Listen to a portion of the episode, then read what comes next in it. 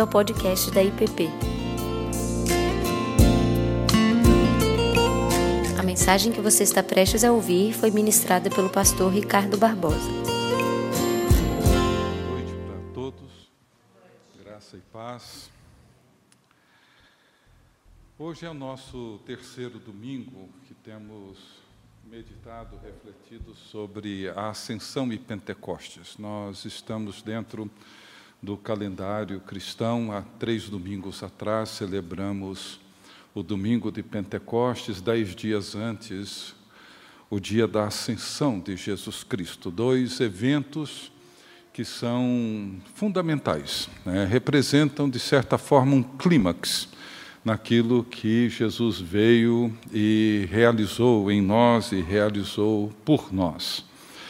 No primeiro domingo, no dia de Pentecostes, nós refletimos sobre Efésios 4, versos 7 a 16, que onde Paulo descreve esse duplo movimento que é fundamental para a nossa fé. Ou seja, a ascensão de Jesus e a descida do Espírito Santo.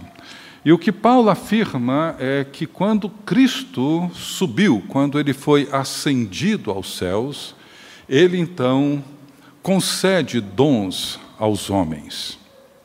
E os dons que Paulo descreve em Efésios 4 são bem específicos. Ele fala de apóstolos, profetas, evangelistas e pastores mestres. Dons que envolvem proclamação, por quê? Porque quando Jesus esteve com seus discípulos naquela noite de quinta-feira, antes da sua prisão e crucificação na madrugada seguinte, ele, na conversa derradeira com seus discípulos, ele disse o seguinte a eles: ele disse, Olha, eu vos digo a verdade, convém-vos que eu vá porque se eu não for, o Espírito Santo não virá para vós outros, o Consolador não virá. Mas se, porém, eu for, eu vou-lo enviarei. O que Jesus estava dizendo, embora difícil de compreender para os discípulos naquele momento, é que a sua morte e a sua ressurreição eram absolutamente necessárias para o bem deles e nosso. Convém-vos que eu vá. Se eu não for, o consolador não virá. Mas se eu for, eu vou-lo enviarei. E o que o consolador faria na promessa de Pentecostes afirmada por Jesus em João 16?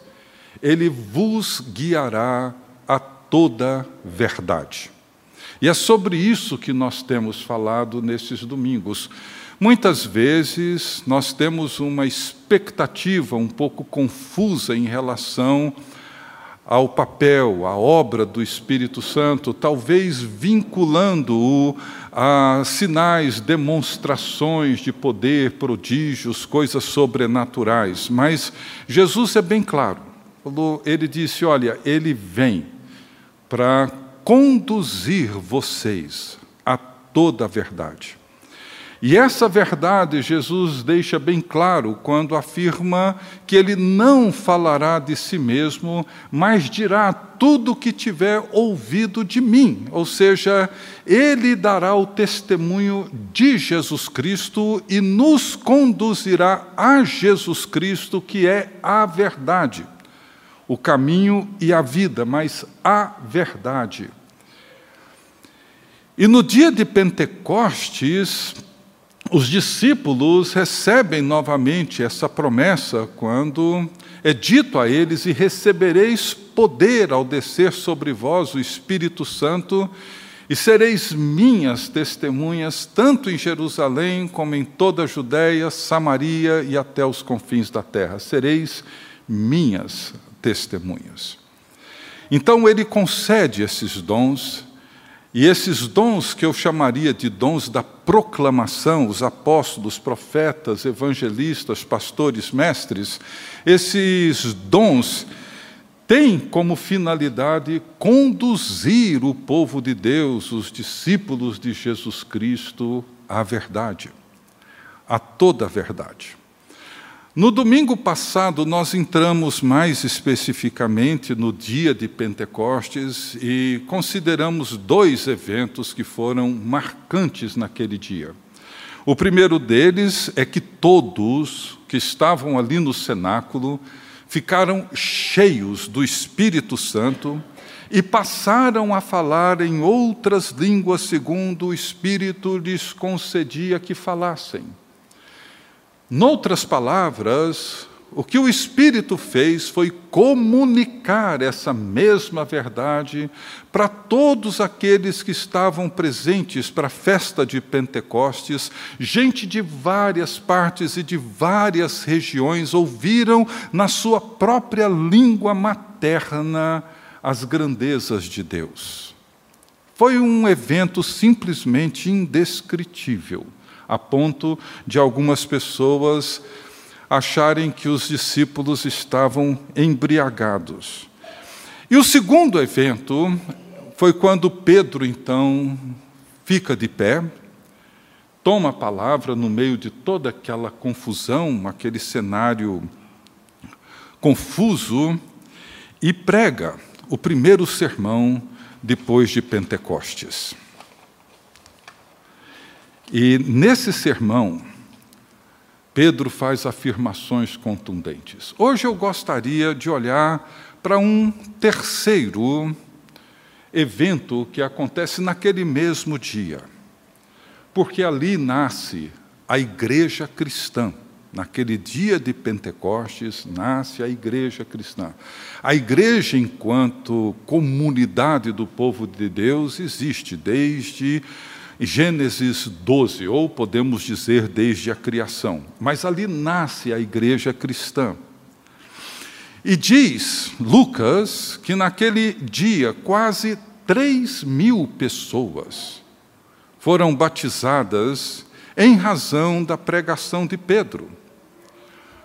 Um sermão que, se você ler esse sermão, desde o verso 14 até o verso 36, você não precisaria mais do que dois, três minutos para a leitura desse sermão. Eu imagino que Pedro falou um pouco mais do que isso, mas Lucas aqui registra os pontos fundamentais, essenciais do sermão de Pedro que nós comentamos no domingo passado. Mas, de qualquer maneira, essa mensagem de Pedro é uma proclamação, ou foi uma proclamação da verdade, o Espírito Santo conduzindo aqueles homens e mulheres presentes no dia de Pentecostes à verdade, a toda a verdade.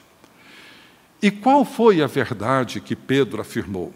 Resumidamente, falei sobre isso no domingo passado, mas resumidamente o que Pedro disse foi o seguinte: Jesus Cristo foi um homem enviado e aprovado por Deus, que realizou sinais e prodígios pelo poder de Deus, foi condenado e morto em virtude da maldade humana, porém, segundo o desígnio e o propósito que Deus mesmo determinou e Deus o ressuscitou dentre os mortos, e foi exaltado, subiu aos céus, sentou-se à direita de Deus Pai Todo-Poderoso, de onde enviou o Espírito Santo, que era o causador de tudo aquilo que eles estavam vendo e ouvindo, e este Jesus crucificado e ressurrecto, Deus o fez Senhor e Cristo. Essa foi basicamente a mensagem de Pedro. Ou seja, tudo aquilo que Jesus foi e tudo aquilo que Jesus fez foi pela mão, pelo propósito, pelo desígnio de Deus. E no final de tudo, ele foi ascendido, assumiu seu lugar no trono de onde governa o universo e foi exaltado acima de todos os principados e potestades, segundo a linguagem do próprio Paulo, e Deus o fez Senhor e Cristo. E eu gostaria de ler o restante do capítulo 2 para nossa breve meditação de hoje à noite, versos 37 em diante, até o final do capítulo 2, onde diz assim a palavra do Senhor. Ouvindo eles estas coisas, o sermão de Pedro e tudo isso que Pedro afirmou, compungiu-se-lhes o coração e perguntaram a Pedro e aos demais apóstolos: Que faremos, irmãos? Respondeu-lhes Pedro: Arrependei-vos, e cada um de vós seja batizado em nome de Jesus Cristo para a remissão dos vossos pecados, e recebereis o dom do Espírito Santo. Pois para vós outros é a promessa, para vossos filhos e para todos os que ainda estão longe, isto é, para quantos o Senhor nosso Deus chamar. Com muitas outras palavras, deu testemunho e exortava-os, dizendo: Salvai-vos desta geração perversa. Então, os que lhe aceitaram a palavra foram batizados, havendo um acréscimo naquele dia de quase três mil pessoas. Depois eu sigo com o restante da leitura. Nós temos aqui dois momentos. O primeiro é esse que eu acabo de ler. Lucas descreve que, ao ouvirem este sermão, compungiu-se-lhes o coração. Na nova versão internacional, talvez você tenha ela aí, diz que eles ficaram aflitos. Numa outra versão mais recente da Bíblia, diz que o que eles ouviram partiu o coração deles. Foi como que alguma aflição, uma um baque, uma coisa forte tenha tocado de uma maneira que deixou todos eles de uma maneira bastante perturbada, aflita. Partiu o coração deles. E é importante a gente considerar esse sentimento, essa comoção que aconteceu com aqueles que ouviram o sermão de Pedro. Certamente, diante disso que Pedro apresenta no seu sermão, é impossível, é impossível alguém ouvir isso e entender pela ação do Espírito Santo e não ter o coração tocado de uma forma dramática. Por quê? Porque o que eles ouviram é que esse Jesus que havia sido crucificado poucos dias antes, que morreu, eles agora ouvem Pedro dizendo que ele morreu pelo pecado de todos nós, vocês o mataram. Ele foi crucificado por mãos de pessoas iníquas, onde nós, eu e você, estamos ali incluídos. Esse mesmo Jesus que sofreu toda aquela humilhação e por fim foi condenado e crucificado e morto, Deus levanta dentre os mortos. Pelo poder de Deus, ele ressurge dos mortos e foi elevado à posição de Quírios, de Senhor e de Messias, do Cristo. E isso é claro, toda essa verdade, ela promove, provoca uma profunda compulsão na vida de todos aqueles ouvintes. Em 8 de junho de 1741, no meio do avivamento que aconteceu no noroeste americano, no nordeste americano, perdão, na cidade de Enfield, ali no estado de Connecticut, Jonathan Edwards, esse grande teólogo avivalista, ele pregou um sermão intitulado Pecadores nas mãos de um Deus irado. Baseado em Deuteronômio 32, 35. Jonathan Edwards não era um grande orador. A voz dele era ruim, não era uma pessoa cuja comunicação cativava o auditório. O seu sermão era lido, mas enquanto ele pregava, as pessoas começaram a experimentar a mesma coisa que aconteceu em Pentecostes. Algumas começaram a chorar compulsivamente, o coração foi tocado.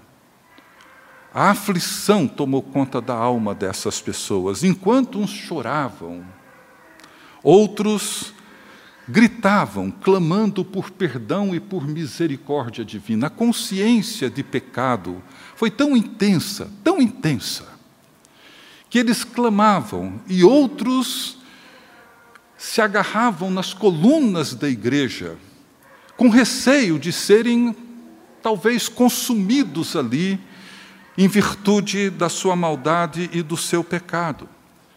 Edwards teve que esperar um bom tempo até as pessoas se acalmarem para ele então concluir o seu sermão. Isso não aconteceu só uma vez com ele, já aconteceu muitas outras vezes em muitos outros lugares na história. Ou seja, é impossível para qualquer um de nós ouvir a verdade sobre quem somos e quem Jesus Cristo é e o coração não ser partido, e não sermos tomados por um profundo temor e uma angústia na alma em busca de perdão e reconciliação. Como resultado dessa compulsão, dessa comoção que eles viveram, dessa consciência de quem Jesus Cristo é e de quem eles eram, essa aflição na alma, eles voltam-se para Pedro e os demais apóstolos e perguntam: que faremos, irmãos? Diante de tudo isso, o que faremos? O Espírito Santo nos revelou duas grandes verdades: a verdade sobre quem Jesus Cristo é e o pouco caso que fizemos dele, o mal que fizemos a ele e revelou também quem nós somos, revelou o nosso pecado e a nossa condição diante de Deus. E agora sabemos que foi esse pecado de cada um de nós e de todos nós que levou o Filho de Deus até a cruz. E ao mesmo tempo, tomamos consciência de que esse Jesus, o próprio Deus, o fez Senhor. Eu, quando pensei nessa pergunta do povo: que faremos?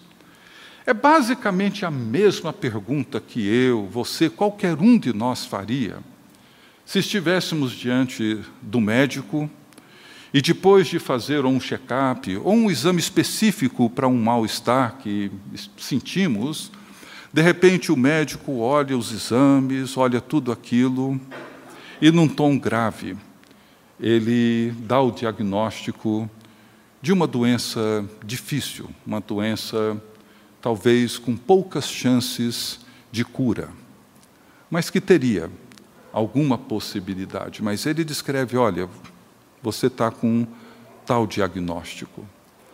E você certamente olha para um médico e a pergunta que vem é essa: então, o que, que nós vamos fazer agora? Qual é o próximo passo? O que, que eu preciso fazer? Foi essa pergunta que eles fizeram. O que faremos diante disso? E veja que Jesus já havia afirmado para os seus discípulos em João 16, no cenáculo em Jerusalém, quando anunciou a promessa do Consolador, de que quando ele fosse enviado e derramado sobre o povo de Deus, ele convenceria o mundo do pecado, da justiça e do juízo de Deus. Eu me chama muita atenção, porque ele poderia dizer: olha, ele vai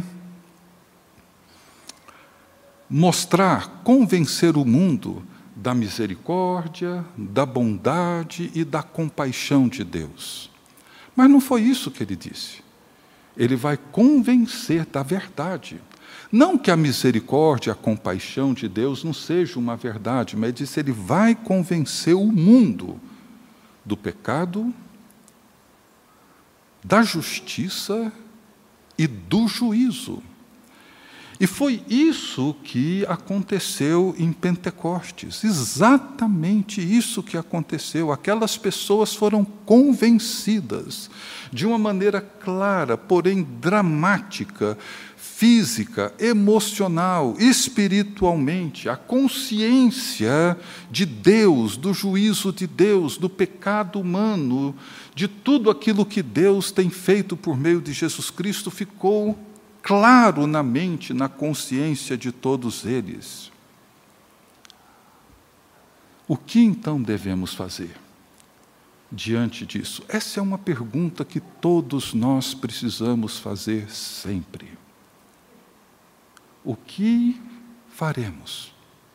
O que temos feito de Jesus Cristo? O que, que temos feito da sua cruz, da sua morte, da sua ressurreição e da sua ascensão? O que temos feito com tudo isso?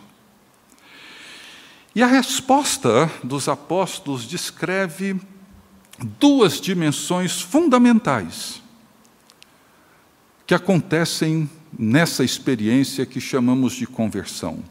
Uma interna, outra visível e externa. O arrependimento e o batismo.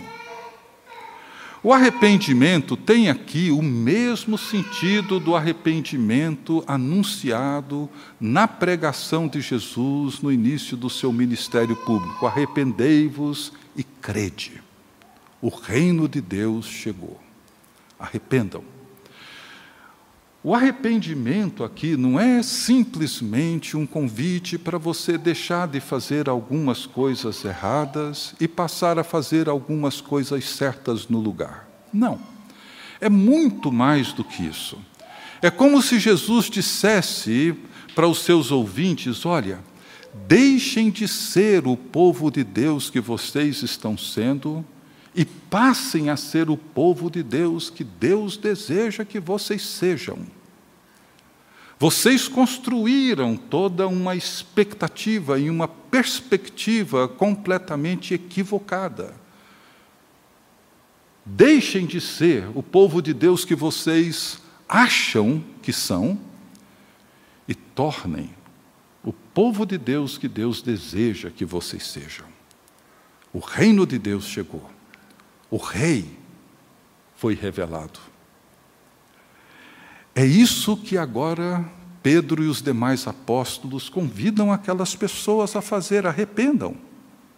Ou seja, trata-se de uma nova disposição ética, uma nova disposição moral, uma nova disposição teológica, cristã, evangélica, bíblica, uma resposta ou seja, um reino chegou, um rei foi estabelecido, uma nova ordem foi proclamada e as coisas precisam ser reordenadas. Arrependam, arrependam, mudem completamente tudo. Passem agora a se submeterem ao novo rei a viverem a nova realidade do reino e a nova criação. E o segundo foi o batismo. Arrependei-vos e cada um de vós seja batizado em nome de Jesus Cristo para remissão dos pecados, para receber o dom do Espírito Santo. O batismo em nome de Jesus, aqui e noutros lugares no, no, no, livro dos Atos dos Apóstolos, não é uma negação da fórmula batismal apresentada por Jesus no final do Evangelho de Mateus, onde ele orienta os seus discípulos a batizarem em nome do Pai, do Filho e do Espírito Santo. Batizar em nome de Jesus tem um, na minha opinião, tem um efeito muito específico, porque para a grande multidão que estava ali presente, a grande maioria que eram judeus, a compreensão, a consciência, a crença, a convicção em Javé, em Deus, o Deus de Abraão, de Isaac e de Jacó, era uma compreensão razoavelmente clara para eles. A grande questão para eles envolvia Jesus Cristo o Filho de Deus, o Deus que se fez homem e o Deus que morre. Isso para o judeu, inclusive para o grego e para o gentio, era simplesmente inconcebível. Um Deus que fosse morto, um Deus que fosse crucificado, e mais, um Deus que se restringisse e se limitasse à figura humana. Então, ser batizado em nome de Jesus Cristo denota que o objeto da fé que eles acabam de abraçar envolve exatamente a verdade que Pedro havia acabado de proclamar. E isso era muito importante, tanto para os judeus como para os gentios convertidos ali. Batizados em nome de Jesus Cristo para remissão dos pecados, que tem a mesma conotação, o mesmo sentido, ou seja, o pecado agora não será mais necessário que um cordeiro seja imolado no dia de Yom Kippur, no dia da expiação, para que os pecados sejam então removidos e perdoados. Não foi realizado de uma vez por todas. O Cordeiro de Deus que tira o pecado do mundo ofereceu sua vida para o nosso resgate e agora vocês têm o perdão, a reconciliação. E para receber o dom do Espírito Santo, e receber o dom do Espírito Santo é receber Cristo. O Espírito Santo é o dom doador ele é o dom enviado por Cristo para nos doar o próprio Cristo. É isso que o Espírito Santo faz, porque Jesus é a verdade.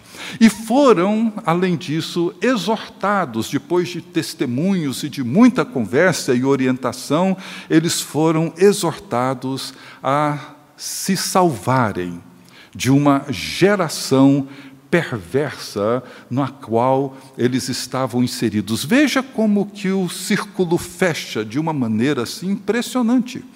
Nós estamos aqui agora iniciando uma nova realidade. A igreja de Jesus Cristo, na qual Ele é o Senhor e Rei. Portanto, vocês agora vão virar as costas para essa geração, para essa realidade corrompida, adoecida, essa realidade que nega Cristo, que nega o seu reinado, que nega o seu reino, que nega a sua ética, que nega o seu caminho, vocês agora vão virar as costas para isso e vão renunciar essa geração perversa dentro da qual vocês se encontram.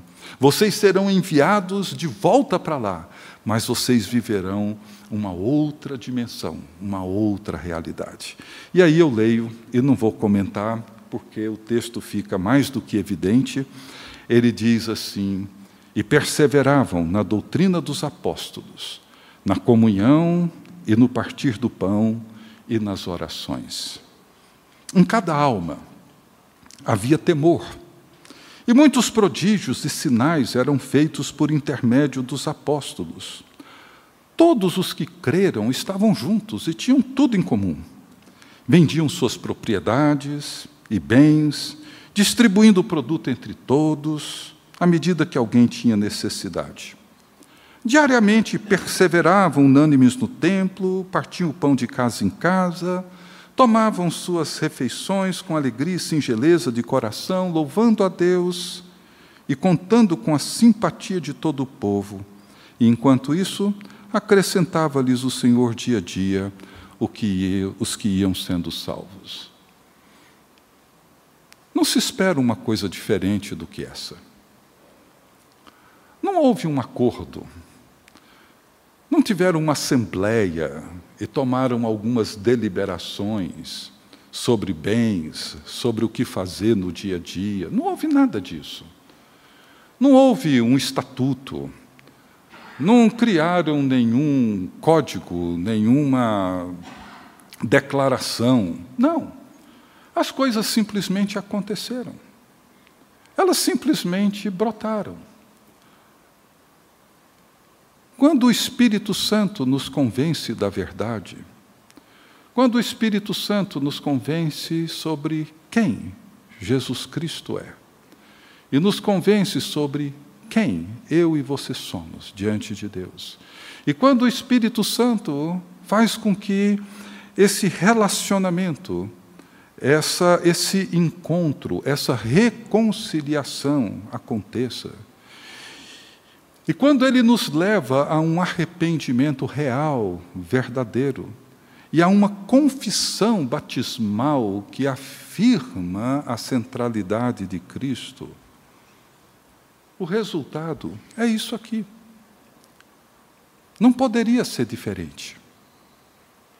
É claro que, com o passar do tempo, enfrentaram seus conflitos, mas não é disso que nós temos que focar. Não é nisso que temos que focar. O que temos que entender é que existe uma verdade sobre Jesus Cristo e uma verdade sobre mim, sobre nós. O Espírito Santo vem e nos conduz a toda a verdade sobre Jesus Cristo e nos convence, a mim e a você, do pecado, da justiça e do juízo. E encontramos o Salvador bendito, que por meio da sua morte nos reconcilia. Nos arrependemos, viramos as costas a uma geração e a uma cultura que nega o reino de Deus e o governo de Jesus Cristo.